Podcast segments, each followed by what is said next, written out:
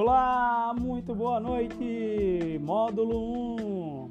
Nossa aula de hoje vai viajar no mundo da literatura com a literatura barroca.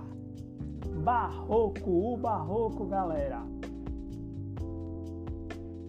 As características, as influências, os autores, as obras, os textos mais famosos, tudo isso vamos ver nesta semana por aqui. O contexto histórico do Barroco, gente. É um contexto que está acontecendo a reforma protestante, que divide a igreja entre católicos e protestantes. Tem a fundação da Companhia de Jesus em 1540. A igreja dá início ao movimento de contra-reforma. Também o movimento literário do seiscentismo na literatura também.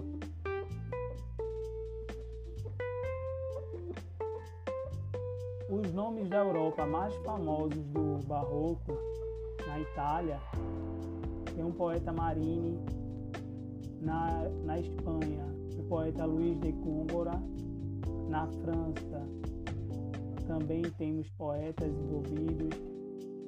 Na literatura brasileira tem o seiscentismo?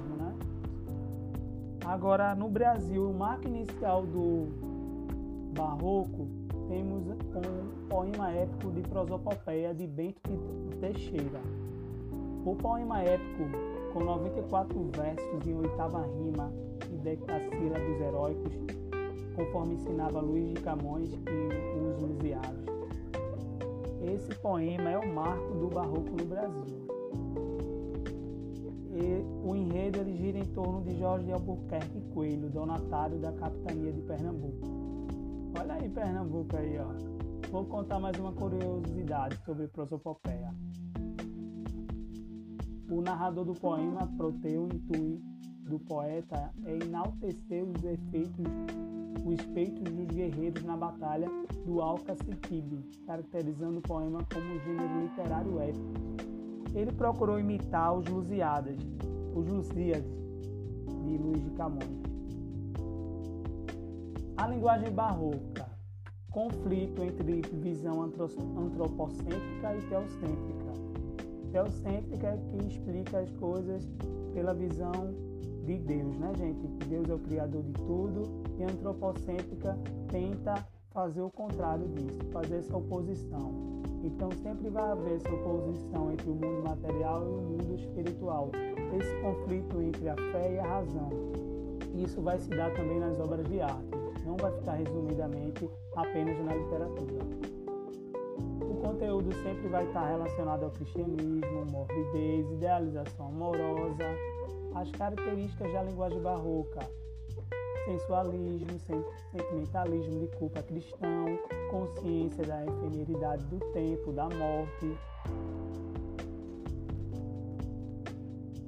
Os poemas, a forma dos poemas são escritos na forma de soneto, poemas de quatro estrofes.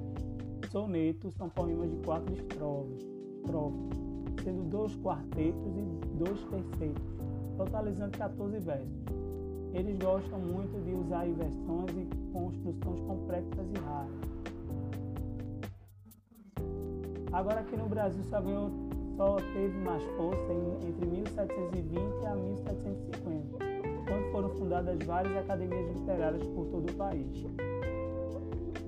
O barroco é uma expressão artística não apenas na literatura, galera, nas artes plásticas também. A descoberta do ouro em Minas Gerais possibilitou o desenvolvimento do barroco, resultando na construção de igrejas de estilo barroco até mesmo durante o período do arcadismo, no século XVIII. Aqui no Brasil, aqui em Pernambuco principalmente, temos muita influência na arquitetura das igrejas do tempo do barroco. Ali no centro do Recife, vocês encontram muitas, muitos resquícios do barroco. Eu enviei, a gente vai continuar vendo o barroco, ao mesmo tempo eu vou explicar agora um pouco do que foi feito ontem aqui no mural. Eu pedi para vocês fazerem uma leitura atenta dos slides que estão relacionados ao barroco, fazer um estudo sobre esses slides e ao mesmo tempo passei um desafio do poema para ver se vocês desenrolavam o poema Pequei Senhor. O poema Pequei Senhor. Vamos lá.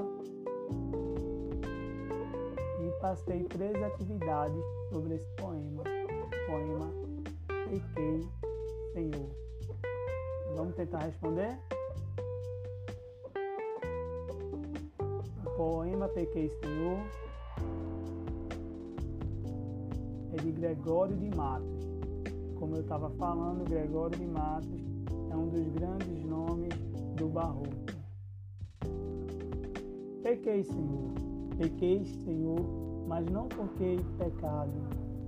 De vossa alta clemência me despido, porque quanto mais tenho delinquido, vos tenho a perdoar mais empenhado. Se basta vós irar, irar tanto em pecado, a abrandar-vos sobeja um só gemido, que a mesma culpa que vos há ofendido, vos tem para o perdão lisonjeado.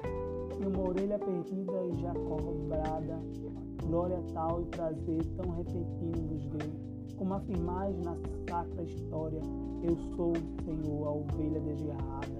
Cobrai-a e não queiras, pastor divino, perder na vossa ovelha a vossa glória. Em seguida entregará cada. Em seguida. Até aí. Até aí. Acabei. Me empolguei aqui demais. Até essa parte vocês estão vendo um trecho do poema Pequei Senhor, da poesia de Gregório de Matos. Pequei Senhor.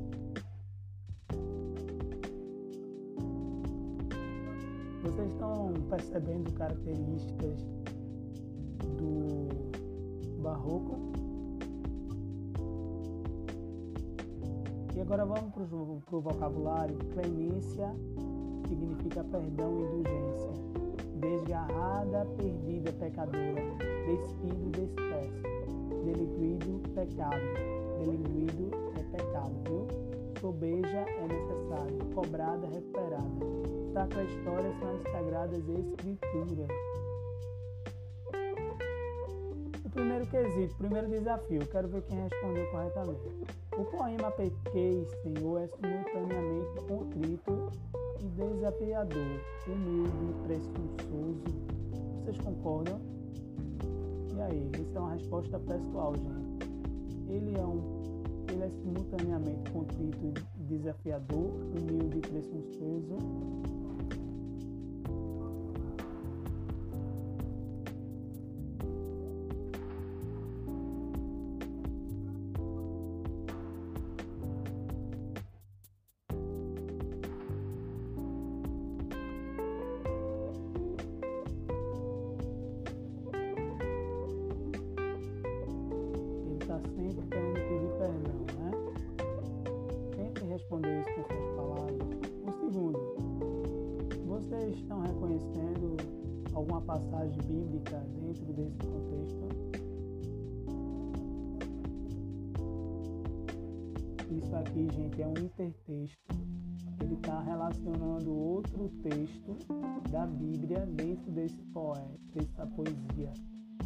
que é o Evangelho de São Lucas, precisamente no capítulo 15, versículos 2 a 7, onde Jesus Cristo conta-nos a parábola da ovelha perdida e conclui dizendo que, que há grande alegria nos céus quando um pecador se arrepende de seus pecados. Isso ele diz aqui, ó.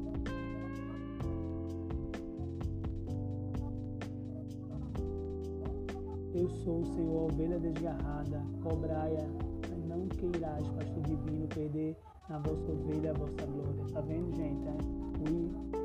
Aqui temos um exemplo de intertexto, que esse texto está relacionado ao texto bíblico. O que o lírico apresenta na primeira estrofe? E aí? Na primeira estrofe há um elo entre tese e antítese, consciência do pecado e a busca da salvação. É a ideia de que quanto mais há pecados, mais há empenho da parte de Deus para o perdão. Essa é a ideia do terceiro desafio que eu faço para você. E agora vamos voltar aqui, o primeiro quesito. O poema Pequei, Senhor. E aí, galera? É simultaneamente contrito e desafiador ou humilde e presunçoso? Pequei, Senhor, mas não porque pecado. De vossa alta clemência me despido. De, vosso, de vossa alta auto perdão, gente, ele está falando que dispersa porque quanto mais tem pecado, porque quanto mais tem pecado, busquemos a perdoar mais empenhado. Deus vai perdoar o eu lírico aqui, né? Se basta vós irar tanto um pecado, abrandar-vos, sobeja. Sobeja é necessário um só é necessário um só gemido, que a mesma culpa que vos há ofendido, busquem para o perdão lisonjeado. Ele diz que Deus mesmo ele pecando, Deus vai estar sempre perdoando, né? Se uma orelha perdida já é cobrada, glória tal e prazer tão repetindo vos deu, como afirmais na sacra história, nas sagradas escrituras, olha aqui, ó, o intertexto, eu sou o Senhor, a ovelha desgarrada, cobrai, e não queirais, pastor divino, perder na vossa ovelha a vossa glória. Então, gente, há sempre essa essa contradição, essa consciência do pecado e a busca da salvação. Então a gente pode responder ele é ele é, não é presunçoso, ele é desafiador, ele é contrito no perdão de Deus. Então, galera, aqui vai meu abraço para vocês. Tenham uma boa terça-feira. Até mais!